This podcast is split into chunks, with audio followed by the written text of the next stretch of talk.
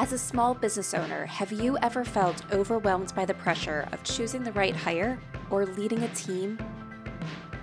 Or have you ever found yourself tolerating a bad hire because you fear trying and failing again as you repeat the hiring process? If so, you're not alone, and you are in the right place. Welcome to the Growing Your Team podcast. The Growing Your Team podcast teaches business owners like you to expand your unique business by teaching you to master the hiring and team management process. Hiring and managing a team does not have to be a challenge. You just have to learn to do it right. And the Growing Your Team podcast teaches you how to become a confident leader who hires right every single time. Now, let's jump into the show where each episode you will learn tips on how to identify what type of help you need on your team, how to source amazing candidates, how to conduct interviews that lead you to your idea team member, how to onboard successfully, and how to lead every person in your business so you have a team of rock stars who you are happy to pay every single paycheck. So let's jump in and teach you how to hire like a pro. Hello, Jamie Van Cuyk here, and welcome back to the Growing Your Team podcast. Today, I have on guest Jessica Lackey. Jessica is a strategy and operations advisor who is on a mission to radically disrupt mainstream business culture in an effort to create sustainable businesses with a human centric approach. With a background in corporate leadership, McKinsey and Company consulting, and a Harvard business degree, Jessica knows a thing or two about hustle culture and what it feels like to judge success by the bottom line at all costs. Now she combines her deep experience in consulting, Fortune 500 operations leadership, and coaching to help businesses grow without sacrificing the well being of their clients, team, and community. Today, we're taking a minor setback of talking about teams, and we're just talking about scaling and growing in general. We're talking about how to scale with integrity, what that means, and and how to make the right decisions for your business.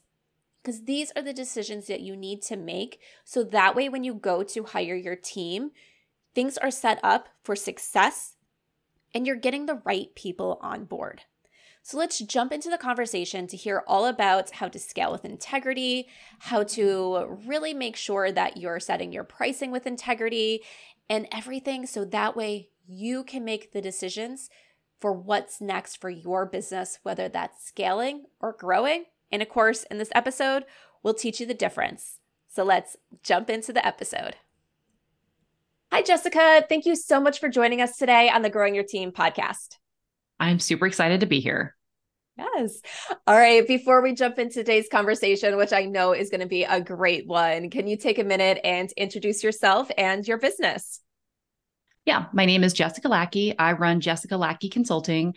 We are a business and operation strategy uh, advisory firm that helps businesses cross through those thresholds from starting to growing to scaling um, through making them financially and energetically sustainable and that's that's really what we all want. I think we all really want to grow and we want to scale and we want to be sustainable when we do it.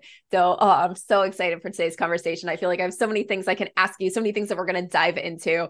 But first i want to ask a question where sometimes i feel like these words are interchangeable. Other people are like no there's clear definitions. What is the difference if you believe there's a difference between growing and scaling?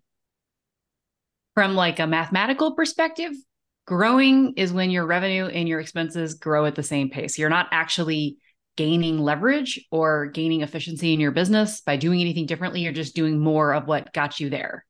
So it's growing a practice by going from one person to two people. That would be growing because your expenses go up the same as your revenue. But scaling is when you start to change how you operate in order to gain efficiency, gain leverage, and start to have your revenue outpace your growth or your uh, your expenses on the bottom line. So you're making more money with the same or less effort. Okay. Yeah. So when we hear those definitions, we're probably always like, "Ooh, yes, let's scale." So that way I can possibly pay myself more because my expenses are going down or or things like that. We have more we have more money to play with, the more opportunity. When you look at businesses as they're on that path to grow and scale, a path that you should be on based on the stage of your business. So do businesses try to scale too quickly? Do businesses get stuck in the growth mode when they should be focusing on scaling? What do you see? I think that the business that grows and the business that scales are two different businesses, and business owners have to decide which ones they want to do. So if you want to practice your craft, be the be the face to your clients, do the work, um, you because you love it, right? Like that's we got into this business, yes, to make money and yes, to have time freedom, but also to do the work we love to do with our clients. At some point, you're going to hit a threshold where you can't continue growing you unless you continue to raise your prices and there's a lot of um, integrity issues around that but at some point your business model has to shift in order to change to a group model change to courses have delivery done through your team that's how scale works but your job as the ceo actually changes at that point you are no longer delivering services as a craftsperson with your clients or as an advisor you are leading a team and while that has potentially more upside potential in revenue. It has a wildly different like responsibility for you as the owner that not everybody wants and in the short term is not always actually more profitable. So it's less of a should you grow or should you scale? It's more deciding what kind of business you want to run that fits you and your lifestyle and your goals and your dreams for your life. Ooh, I love that you said that because yeah, it's something that we've talked about quite a bit on this podcast and everything is building the business that you want.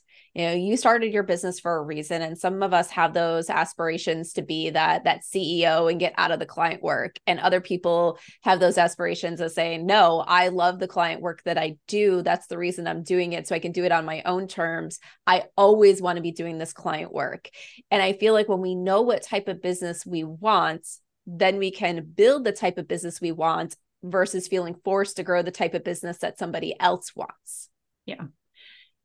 I don't love this phrase. I'm going to use it anyways. It's like you got to choose your hard because I think there's this misconception that scaling means, well, my team's going to run it and I can sit back and sip mai tais on the beach or whatever like the laptop lifestyle looks like.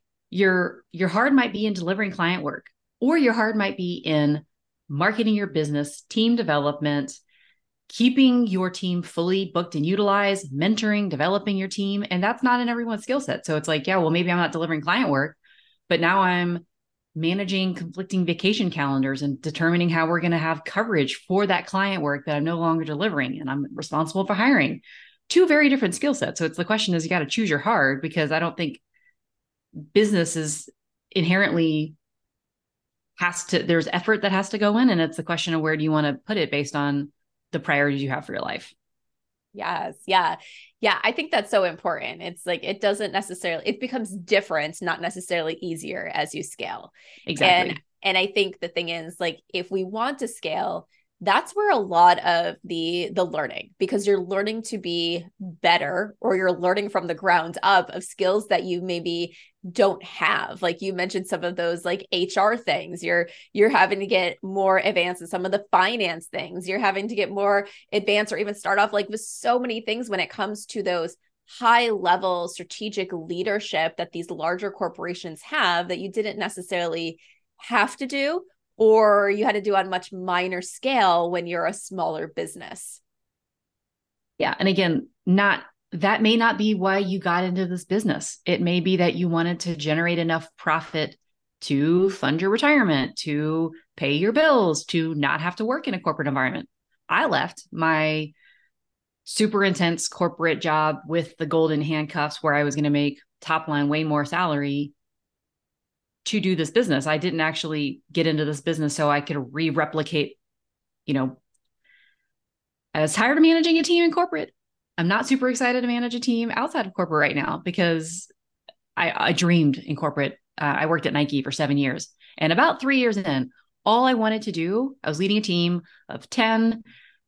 All I wanted to go do was go back to be an individual contributor. I wanted to have crazy ideas and be able to implement them with people on in different departments and I wanted to get lost in the numbers. Like that's what I loved to do. And instead I was writing. I loved my team. I loved my team and I devoted myself to working with them, but I no longer wanted to do that.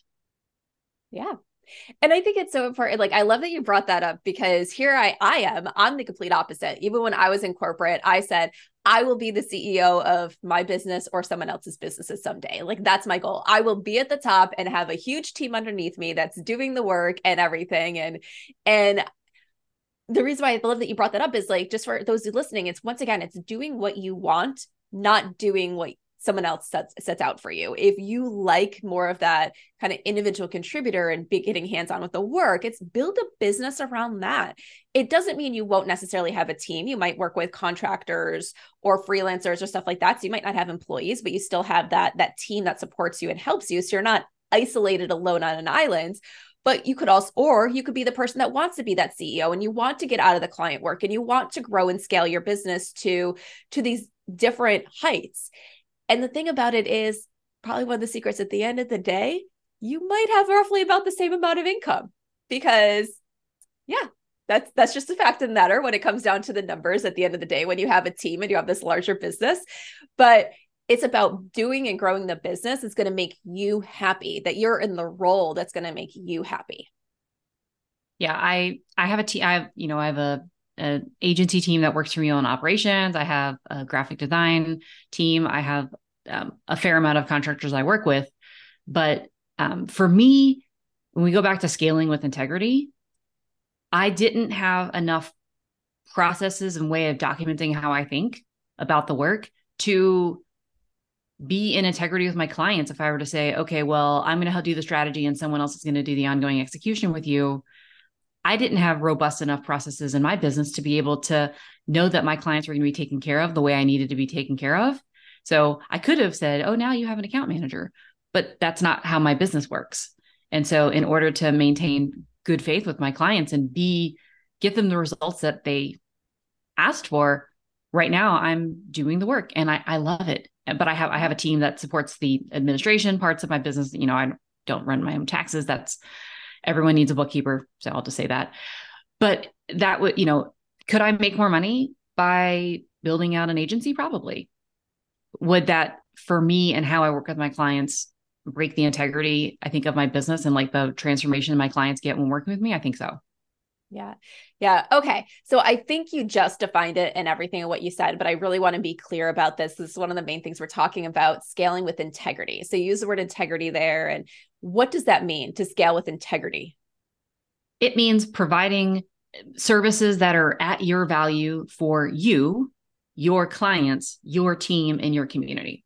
So when I say your clients, this is they get their services on time they get the transformation and the value that was promised. They get communicated with well. A lot of times we see you know during the handoffs client communication gets dropped and there's clients are wondering what what happened and their projects are delivered late because we don't have processes in our business. With our team integrity means well if i bring on people but i can't manage and i can't provide context when I'm handing over tasks, that I'm giving things on a 24 hour timeline, expecting people to kind of be on call. That for me doesn't feel like it fits with my values. And so I can't, in good faith, work with people where I'm like, I don't know what you're going to be doing next week, or I'm going to change the decisions on you all the time. And you're just going to have to like read my mind and figure it out. But I see right. that happening a lot when the business gets busy and we don't have time to slow down. Our team takes the brunt of it and then our communities. Um, too often, I see when people try to scale that at the beginning it's it's more expenses than not as much money, and so you start to see really manipulative marketing. Marketing, you start to see price extraction. You start to see prices go up in a way that like there's no extra value. It's just smoke and mirrors.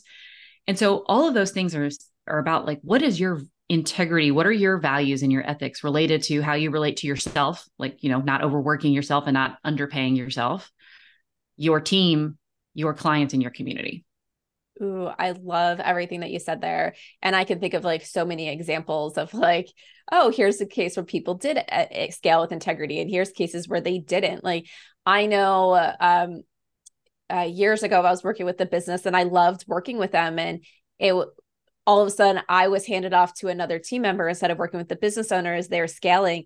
And it was a completely different experience, completely. And just being like, what is going on? Like I came back, I renewed because of the service levels that I was being offered. And now it's nowhere's nowhere's close. And and I feel like sometimes businesses get in that trap because as business owners, sometimes we we over deliver. We realize that there's a lot of scope creep going on but I feel like sometimes what they say is like, well, I don't want to be the person that has to set those boundaries. So I'm just going to pass it off to my team member and then they're going to set the boundaries. And then it's just like, no, no, no, this is what you're paying for. But from a consumer mind, I didn't know if I was overstepping the boundaries. I would ask for something, you would deliver, you wouldn't tell me that we wouldn't do it, you wouldn't tell me that this is something extra. So I'm assuming when I come back that that's what I'm going to get and it just kind of creates that disconnect. It's like wait did things change? Was there scope creep? What was going on here? And as a customer perspective you're like i'm not getting what i'm paying for anymore or it's a completely different experience when i don't work with the business owner and i don't know if i can trust this other team member to have my interest like the top of mind and everything versus well you're you're a client of ours we're getting money from you. And I love that you also mentioned like kind of communities and stuff like that. Like I remember there was uh, a community that I was a part of after buying a course. And this community was so active. People were asking questions all the time. The business owner was in there all the time asking questions. And the problem was her business was scaling so or growing so quickly that I think then she was in that thing of how do I make more money to cover all this? And she pretty much stripped the community to the bare bones and then said, if you want the service that you were promised kind of as lifetime support, oh, now you have to pay a monthly fee for it. And the entire community went up in arms. It's like, hold on. The whole reason I bought in when I bought in was because you were promising this. And then her going, well, we did hold this one little line in the terms and conditions that we can make any changes we wanted. But from a customer's perspective, once again, you're like, wait, I bought X and now you're changing it to Y and you expect me to be happy the when you start looking at investigating businesses and i spend more time than i should on reddit and some of the Trustpilot threads which look up your favorite business owner that appears to have it all in a big, team and like look up them on Trustpilot and see how they're treating their team um, or glassdoor both of those uh, because there are some businesses that look like you know they're teaching us all to be millionaires and then you go look on glassdoor and you're like oh their team as a disaster, yet they're telling you the product of how to build and scale a business like theirs where you can look and it's like we're just replicating the bad practices of extraction that we're taught that we don't want in capitalism just done and perpetuated by these women business owners. And i'm like this is not scaling with integrity. This is taking the master's tools and continuing to build the master's house just with different person doing it or and sometimes it's that whole marketing thing because they don't have a million dollar business. They're just telling you that they do. And then you're just like wait wait what? Yeah someone uh, said there's a line on seven fig business mentor. And what i've seen some people say is like well that means i made seven figures or I work with businesses who make seven figures, or over my lifetime, I've made seven figures. And I'm like, none of those mean the same thing. So maybe we just don't use the word seven fig business mentor on our as a as a, a marker of authority anymore. Maybe yep. just as a yep. thought. Yeah. Well, it's like I this is kind of like a tangent. We're getting off subject a little bit. I always love the emails that I get where it's like, I can get you leads and like all these things by getting in front of your target audience. And I'm just like, when they say who their target audience is, I was like, I'm not your target audience. So is this how you're going to potentially get me leads by sending out these spam emails? Because if it is, this is, I don't want a part of this. If it's not, why is your method that you're promising that you're going to use for me not something that you're, you're using to use result get results yourself? So yeah, I mean, this is like going back to that scaling with integrity question. I think when you scale accidentally, is when you get run into these problems. Scaling accidentally is when you hit your one-on-one ceiling or you hit your advisory, you know, your retainer based ceiling. You're like, okay, well, I'm going to do a group now, or I'm going to decrease the level of service. I'm going to bring in a team member. I'm going to bring in someone to support client delivery. And you do it sort of out of fear and scarcity of, oh my God, how am I going to keep growing my business? I just need to get someone to help. But you don't step back and have that stabilization period of saying, okay, how does this need to operate now? How do I maintain quality? How do I put in processes? This is because most likely that's not your zone of genius, which is to document things and to really step back and say, how should this work? And go into it intentionally, knowing your cash, knowing your marketing strategy and what needs to change, um, setting expectations with your clients and your community. That all takes much more time than people realize and maybe are have the appetite for. And everyone's like, well, I just need to like get someone in so I can keep growing. But we don't ever ask the question of like, do you need to? Again, that's a change in business model. How do we go in with intention versus going in out of a knee jerk response to market conditions? Ooh, I I love that. I love that brought it, bringing that up. Like it is it is like one of those things that I can see where some of that confusion comes in. Because we always talk about one of the signs to hiring that you need to hire and one of it is like you're having to say no to your idea client. You are at capacity. And so i feel like if someone's recognizing that in their business then they could very easily fall into some of these knee jerk reactions. I need someone so i can say yes to that client. I need someone yesterday so i can say yes to that client so, how do you really avoid that? Is it being more proactive in your business, like recognizing what your capacity is and what you're getting there, like to do that work before you're at capacity? Or is it doing that work once you're at capacity to really understand how your business should grow and change and everything once you're there? It's doing it on the precipice of capacity, but I think not also, yes, we don't want to say no to our ideal clients.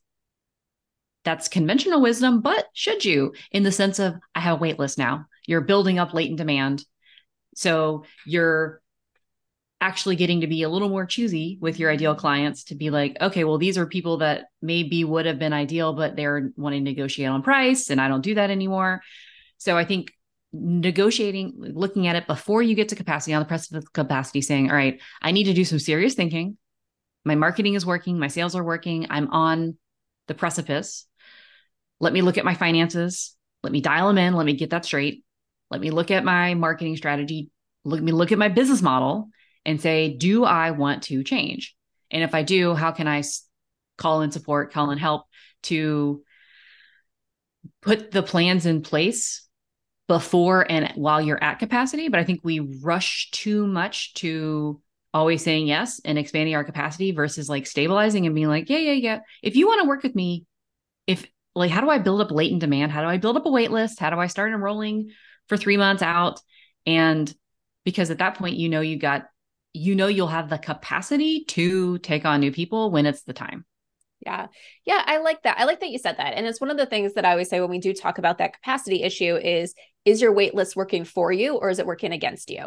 So if it's working against you because that person's always going someplace else, you lose out on that business entirely. And it would be that that idea, ideal client for you then you know your work wait list is sometimes working against you. But if you are able to build that up to say all right we can't take you on today. We're going to take you on in two months as a start date and they're like yep sign me up things like that. If you're able to then kind of at times with i think within the reasonable level and I would think increase your price because that's a way that you can because you have that that wait list and people really want to work with you. Those are all things where that wait list works for you versus against you. So I think that's like one of the things and you know those are some great examples of how it's kind of working it's working for you that you're able to to build that demand, you're able to be pickier about your clients, dial more in and choose the right people versus just saying hey, someone wants to work with me, I'm going to take them on as a client and then maybe be miserable later. I do think that um, there's a there's a book called um, Win Without Pitching, and it's all about um, if someone's able to move from you to someone else quickly, um, have you differentiated yourself enough? So this is an opportunity to say, how do I get sharper on my positioning? How do I get sharper on my messaging so that there is an unmistakable choice, and that choice is me. Um, and I'm not going to make them wait for six months, but you know, to say, hey, I'm I'm, ro- I'm rolling two months out, three months out for the right people. Um, how do we use the time to again strengthen our value proposition, strengthen our processes, strengthen our our infrastructure of our business in order to be like, no, no, this is the unmistakable choice, and I'm gonna I'm willing to wait. Yeah. And I think sometimes like looking at it from a business owner's perspective, when I'm going out looking for services, I I my decision making process, I'd rather have there be some sort of balance. Like I don't want to go work with the person it's like you got to sign on today and we're going to start tomorrow otherwise I don't want to work with you. At the same time if it's something I want sooner, I'm not necessarily going to want to wait 6 months, but you know, sometimes I'm like, okay, we can't start for another 2 months. I know it's like something like I know this business is always in demand and that's what it is. When you go to go to uh, inquire about their services, it's going to be at least 2 months before you start. Okay, but I do my due diligence. I know I want to work with you. I know that. So I know if I'm going to add you into my plans for, let's say, 2024, that I need to talk to you at least two months before I'm going to get there. So that way I could be on your calendar. Like yep. one of the graphic designers that I work with who does a lot, like obviously it's been a few years since I've done my logo. I'm not in the in a spot to do a logo now, but I know that she books out in advance. You want her to do your logo, it's not going to be she's going to start working on it tomorrow. So if I want her to do like a, a mini like new like branding projects hey hey can you create this new thing for me in my brand guidelines I can't expect it to be done the next day. I can't expect it to be done the next week, but I like her. I like the work she does. So I'm going to wait for her to be ready to take me on as a client.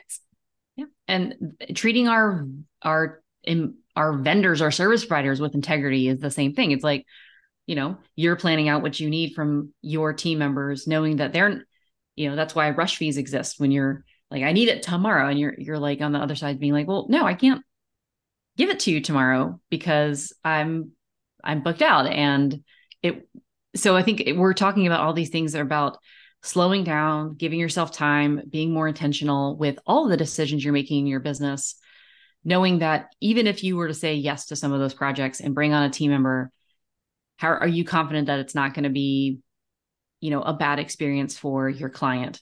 And those are you know we live in a fast-paced world with where you know increasing revenue quarter over quarter is always seen as the the marker of success. But really how do we how do we have the the patience to slow down to be really intentional and thoughtful and make things take a little longer than we our nervous system maybe wants them to so that we grow while we're we're grow in tandem with our like our capacity to hold the next chapter in our business. Yes yes i love that. And i'll just share a real honest example. I think it was about a year ago maybe a little longer. I was in this process where all of a sudden it was just like sale after sale after sale and i, I was on this high and this person came back to me that when they first came to me and they're i was just like you know what I don't know if I want to take them on as a client. I feel like there's a little bit of a disconnect between what they want and what I offer. And at that point in time, they decided that they were going to try something else on their own. Came back to me when I am on this, like making sale after sale after sale. And I'm just like, yes, let's keep this momentum going. And I quickly said yes, that I would take on their project. It was the worst project I have ever done in my entire career. I hated it. There was parts of it that almost made me want to quit completely. Like everything I'm done. I'm stepping out of this industry. I can't do this. And when I sat down and reflected, I was like, I said yes because of their revenue and not because they were the right client for me. And I feel like when those those things we say we scale with integrity, we really we're intentional about the clients that we bring on. We're intentional about you know understanding that maybe we're not going to have this like huge revenue spike, that things are going to be a little bit slower. You take on the right clients that don't make you want to throw in the towel. Yeah, it's I couldn't have said it better myself. Yep. So another topic that I really want to get to that kind of goes around this, and we kind of skirted around it a little bit in this conversation, pricing. You know, I know one of the things I think you said before, um, not in this episode, I think yet, is like just because you can charge something doesn't mean you should. So let's talk a little bit about that. So we're thinking about scaling. Sometimes, and some coaches will go out there and say, just raise your prices. That way you're working with the same amount of people, but you're making more, or you can work with less people and make the same amount. And I know sometimes like I'll see what people are charging or what they're being told to charge. And I'm just like, I, don't I don't know if you're at that level yet. So let's talk a little bit about this this pricing and increasing our prices as a part of that that growth and scale mentality. Yeah. I think we raise our prices one to make sure we're not undercharging. Like there's I think the let's let's understand how much you need to take home, what your business expenses are, and I don't mean your business expenses covering those like exorbitant like coach training programs that cost six figures, you know, like let's maybe not those. But how do we make sure that we're taking home enough money, and making sure our hourly rate covers the time we're spending on projects? So let's like base. Like so when we're talking about raising prices, it's raising to base. But then beyond that, I think we have to be really considerate of the value and our target market. Um, if you're charging $10,000 for a website rewrite, but your target audience is people making forty, fifty thousand dollars in top line revenue, that's like their entire operating expense for a website. Um, a lot of people can charge it. I find that's out of my personal integrity. So I think we have to be what is our investment in relation to their revenue? What's our investment in relation to kind of our target clients' cost of alternatives? And what's a price that we not just feel good about from like us be able to say, but look at our clients' expected P&L and say, does this target fit for the people I want to work with? Um, you know, five five hours of time for a corporate workshop is very different than five hours of time for a soloist who's, you know, again, like that 50K revenue mark. And I think we have to be really thoughtful about not out pricing our target market um, in a way that's going to be extractive to them versus sufficient for the collective. Yes, yes, I love the way you put that. You know, one of the things, you know, for anyone listening, if you're new in business, uh, one of the things I always say is chances are your pricing is wrong. You're probably undercharging. You need to really look at that. But you know, there comes a point of like how high is too high. Uh, one of the things that I always when I'm talking to people about pricing, just kind of like in my random conversations with some of my business friends and everything is I feel like sometimes as businesses, especially small businesses, when we're first starting out, we look at our budgets and what we can afford inside of our business instead of sometimes what our clients can afford. And I remember talking to a business who was going after corporate clients, and I was like, "Your," I was like, "You got to stop looking at this at what you can afford your budget is nowhere as close to their budget for these services. So yeah. you need to charge based on what their budgets are, not what you can afford as a business in your first year of doing business, because they're going to look at your pricing at that and be like, you're only charging that like you must not be very good you know because sometimes it's that mentality if you charge too low your service isn't very good but you charge too high especially if you're tar- depending on your target audience you can price yourself out of that target audience i do think it's important that at the beginning you're getting paid not just in money, but also in time and attention and trust. Um, because you're building up your, you truly are building up your business reps. So don't come out of the gates with like a, a number that is maybe representative of someone who's got more years of experience in the business. So like be thoughtful about the fact that like as you're starting out, people are paying you not just in money, but in other forms of their resources.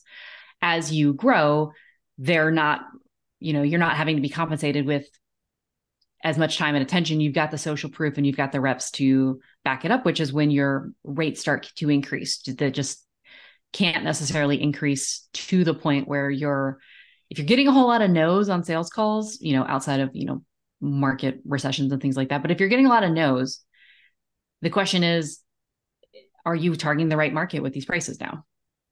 Ooh, i like that. Yeah. Yeah and i think that is that's a good thing and it's like one of those things is like do you want to change your pricing or do you want to change your target audience? It's you have to make those decisions and um you know for myself like working in recruiting I charge on a completely different model than if you go to most recruiting firms and people would be like, well, you could charge more. You could charge so much more. You could be making so much more per project. I was like, but my target audience can't afford that. Like my packages are built for my clients. And it is one of those things like when it comes to sales calls, especially if someone's a referral or stuff, I'll take any of the calls. Unlike some of the people who was like, I'm going to weed you out before the call to see if you can afford me. Because I want to know what what people are thinking, what their process is, you know, what's going on, kind of use it as research. Like, should I offer some like a one-off program or something like that to help people there. And I can pretty much tell before we get to the conversation about pricing based on what they told me about their business, their business size, their goals, things like that, if they're going to bulk at the pricing that I put out. Because my my idea client doesn't bulk at the pricing that I put out. But when I sometimes talk to smaller businesses, ones that have less budgets, they'll be like, ooh, okay, do you have something that's less? Do you have a smaller package that you could offer me? And I can already tell that's there, but I already know when we're having those conversations that they're not my idea client. So if I change my pricing for them, they're they're the projects I'm not going to enjoy. And as we think about growth and scale, again, you could take more revenue on, but is that as energetically sustainable for you or do you have you landed in a sweet spot of I know my capacity, I know my clients, I know my business, I love what I do and I'm happy. And sometimes I sometimes I just want us all to be satisfied in our businesses versus always always striving for the next level because sometimes we don't really want the next level. We just think we're sold that we want the next level. Yes, yes. It reminds me of I when I was back in corporate, I had this employee that I was always trying to push and be like, "What do you want next? What do you want next?" And one day she sat me down and she goes, "Why do you want me off your team?" And I'm like, "What do you mean? Like you're one of my top performers. If you want to stay here forever, you can stay here forever." She goes, "Yeah, and I'm happy." Like she was an older worker and she was like, "I would like to retire in this position, but you keep trying to push me to something else." why can't I be happy where I'm happy? And then it's like, that was the light bulb moment for me that was like, ooh, not everybody wants what's next. Some people are 100% satisfied where they are.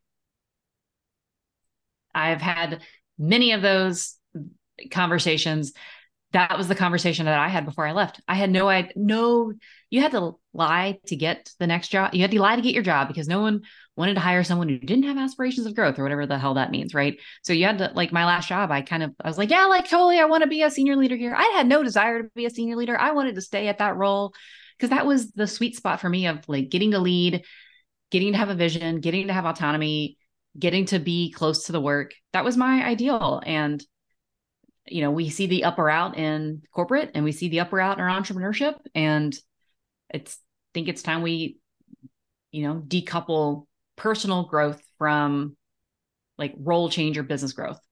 Yes, yes. All right. I have one more question that um, I just want to get your opinion on this. So when we're talking about companies that are growing and they're they're in that scale phase or whatever it is, and they start to bring on team members that are helping to do the client work, and maybe bringing on team members that they're going to do an entire take on an entire client themselves. And some businesses will charge different based on whether the business owner is the person handling that client or whether it's another team member as we're talking about scaling with integrity and making sure the person's getting the same thing from your organization do you think that what do you think of those those uh pricing models that because you don't work with me you're going to pay less or you're going to pay a premium to work with me versus just having all projects be the same no matter who's working on it because it's an output of your organization? I'm more of a um, a value based pricing of what is the value to the organization. Um, if if a someone on your team can deliver it with the same results and the same value as you, charge the the rate. If it's a if it's someone that's more junior on your team that's delivering maybe a smaller project because that they have less seasoning um, so it's a little more limited scope then you charge based on the scope of that project but i um, I don't think you should charge based on who's delivering the work. You just charge on the value of the work and make sure it gets done with quality. Yes. Yeah. I think I'm in the exact same place with my opinion. It's like one of those things if you um seen it or heard it, it's like, you know, uh, let's say a service provider or even someone that's like a, a plumber, they come in, why should you have to pay more for them to do the same thing? Because it took them five hours to do it because they're more junior in their skill set than the person that comes in and gets it done in 30 minutes. At the end of the day it's the same work that's getting done. It's the same fix that they're doing. Or if you're paying someone let's say a graphic designer why should you pay potentially more because it took more hours for them to get it to get the same work done? Why should that person that's really skilled you know be have to have um less if they're charging out hourly because of the fact that they they're able to do things faster and quicker and maybe not have to do as many redos and things like that. So i think it's kind of the same thing as, as from a client perspective i'm paying for what i'm getting and i'm trusting your company to do it. I think that whole thing of like well you're going to pay x to work with me and you're going to pay y to work with them. Like to me i'm saying you can't trust the same output on your team members as as with you and then so why am i working with your organization in some ways? Yeah there's sometimes where truly like when it comes to setting strategic vision you don't have your your your team member do it. You set the the brand vision and the graphic the graphic you know doing the graphic strategy or something like that. And when it comes to ongoing execution you have your team member lead it and it is priced differently because the work is different. So yeah. i think it's really important to consider what is what is the work product that we're delivering price based on the work not based on who delivers it just make sure you're covering your bases on the hours if it takes someone five times longer than you would do to to do that work make sure you've got your cost of goods sold cost of service is covered and um, make sure make sure you don't pull out your budget. That's all I'm saying on the oh, pricing side. exactly, exactly. And and I think that's sometimes one of those things that we sometimes learn the hard way as business owners. But I just remember um, it was actually when we were getting our house renovated. I think it was there was problems that were going on that weren't our problems. It wasn't that we were being this difficult customer and changing our mind and then having to go th- go through. These. It's like their team, their team of workers was causing problems that then they had to go fix. And they used the phrase to me, we're now just breaking even. We're not making a profit on this. And I literally said to them, I don't care. I paid for this work to get done. This is what you told me I was going to charge. If your team's screwing up, that's not on my that's not on me, that's on you. And it's one of those things it's like you you don't want to bring that to the customers if you're making a mistake in your pricing. Learn and fix the next time. Yeah, because it's not your customer's fault that you decided to undercharge them on that project. So just i would say like definitely keep keep that in mind um, but i do love and i just want to kind of reiterate this before we go wrap up today is you made comment about the if they're doing a different subset of the work you're you're charging based on like what they're doing versus what you're doing because you do the strategy they do the execution or you said if it's a smaller project so i know we have a lot of people listening that are in the interior design space and one of my clients is actually um, kind of going through this right now. She'll have these huge scale projects where she's the lead. If it's just a bathroom or just a basic kitchen changes and stuff like that versus an entire entire house, she'll she'll have a team member that runs those projects because they don't need the same level of attention as uh, the bigger scale projects. So yeah, like things like that. And maybe as if it's this project, when you're figuring out what is the base we charge for this type of project, it can be a little less because you're having a different team member do it and they're more junior and you pay them less versus the ones that you're going to be in charge of. But it's that clear distinction of type of projects, I think, versus explain it to the client of I'm worth this, my team member's worth this, and and stuff like that. Like I want it, I want to pay as a customer based on what you're giving me, not based on who's working on it. Exactly.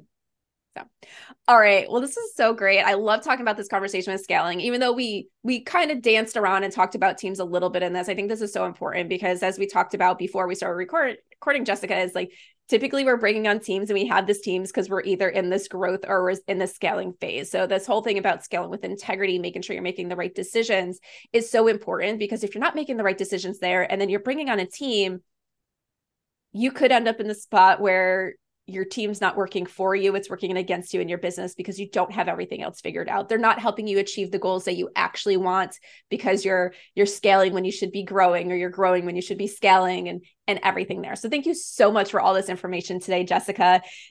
How can people get in touch with you? People can get in touch with me on my website jessicalackey.com backslash welcome.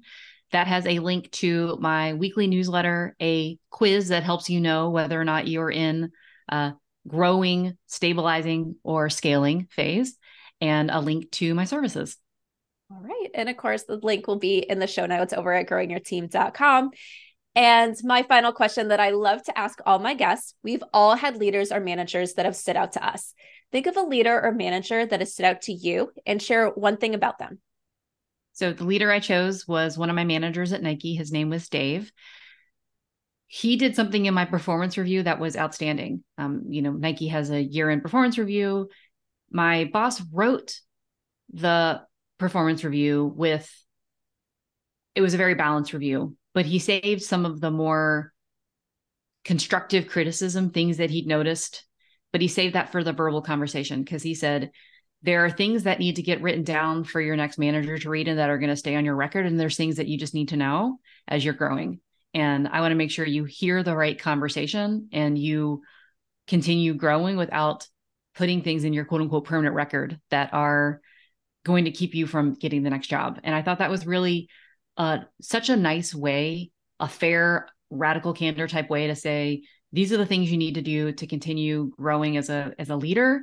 And also i'm going to do it in a way that um, doesn't leave a doesn't leave a lasting impression on your employment record at the company i just thought that was really that what felt like managing with integrity Ooh, I like that. I remember the very first time I was doing reviews in corporate and a team member was doing exactly what what they were supposed to be doing. They weren't an overachiever, so I gave them a solid, which was your your pretty much the meeting expectations. That was the meeting expectations mark, and I was told I can't give them a solid unless I give them room to improve, like give them something to improve on there. And I was just like, but they're meeting expectations. I have no problem with the work that they're doing. Yeah, they're not an overachiever, but not everyone's going to be an overachiever. So why do I have to put on their review something that they need to improve on when they're doing their job exactly like they should be? And it was it was one of those arguments that we went around and around and around about because I'm like stop telling me I need to put something negative on a review for someone that's doing their job. So I like that they did that. It was like here's what's going to go on your record. Here's our additional conversations that we're going to have. Exactly. So, all right, Jessica, thank you so much for joining us today on the Growing Your Team podcast. Are you ready to hire a new team member for your business and you want to ensure you hire the person who can succeed in the role, make you happy, and positively impact your bottom line? Then let's talk and see how growing your team can help you master the art of hiring. Through bespoke hiring frameworks and comprehensive guidance, you will learn how to attract candidates who have the passion you desire and the skills needed to succeed. At Growing Your Team, women entrepreneurs and leaders work with us to help them expand their unique businesses by teaching them how to hire like a pro. Let's connect and see how we can help you. Send me an email at jamie at growingyourteam.com. That's Jamie, J A M I E, at growingyourteam.com or head on over to growingyourteam.com slash jumpstart, with jumpstart being all one word, and let's talk about how you can become a confident leader who hires right every single time.